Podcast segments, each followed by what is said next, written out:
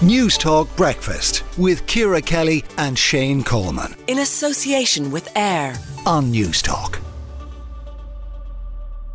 Minister for Transport Eamon Ryan will launch Ireland's first national cycling network plan today, which will identify 85 cycling corridors around the country, linking cities and towns of over 5,000 people.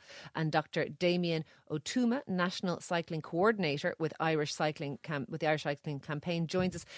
Damien, this is this sounds great, but but eh, when, what I've seen of it, anyways, it's a small bit thin on detail. Eh, the, these cycling corridors is this physical infrastructure or suggested routes?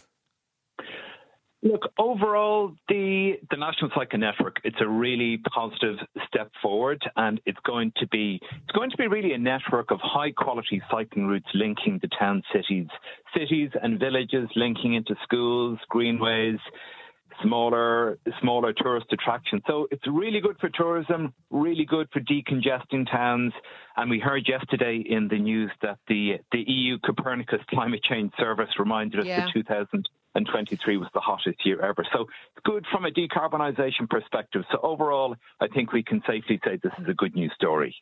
Okay, but Damien, what does high quality cycle routes mean? Ideally, is it cycle lanes, mean- or or is it just hey, look, this this town can be easily reached to, by this, you know, to this town by cycling. Like, like you, you know what I'm what I'm asking you.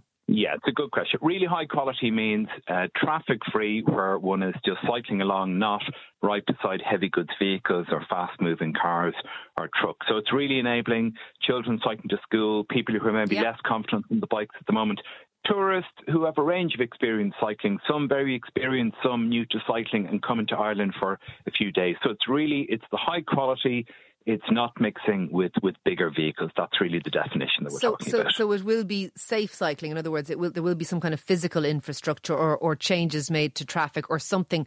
Uh, uh, uh basically, when I read it, I, I, wasn't sure whether we were just saying, "Oh, did you know that you could actually cycle around Galway really easily?" Uh, you know, if we put an arrow up on, on, on a signpost or something. Or I, I couldn't tell exactly what was on offer here. Is what I was saying. Yes, we're we're really talking about segregated routes, but then in other cases we're using some of the lovely, quiet rural roads with the grass going up the middle. And um, you know those roads can also be, be suitable when they're well signposted, when it's you know when everyone is aware that there's people people and children cycling on them. So it'll be a mixture yeah. of different types of engineering interventions, but the overall concept is safe network of good quality routes. Look, it sounds good in fairness and something that is, I'm sure, being welcomed in many communities where people would like to cycle but a lot of people are, are put off by, by road safety concerns. Thank you for coming on and highlighting it with us. That is Dr. Damien Ó Tuama, their National Cycling Coordinator with Irish Cycling Campaign. Newstalk Breakfast with Ciara Kelly and Shane Coleman. In association with AIR on Newstalk.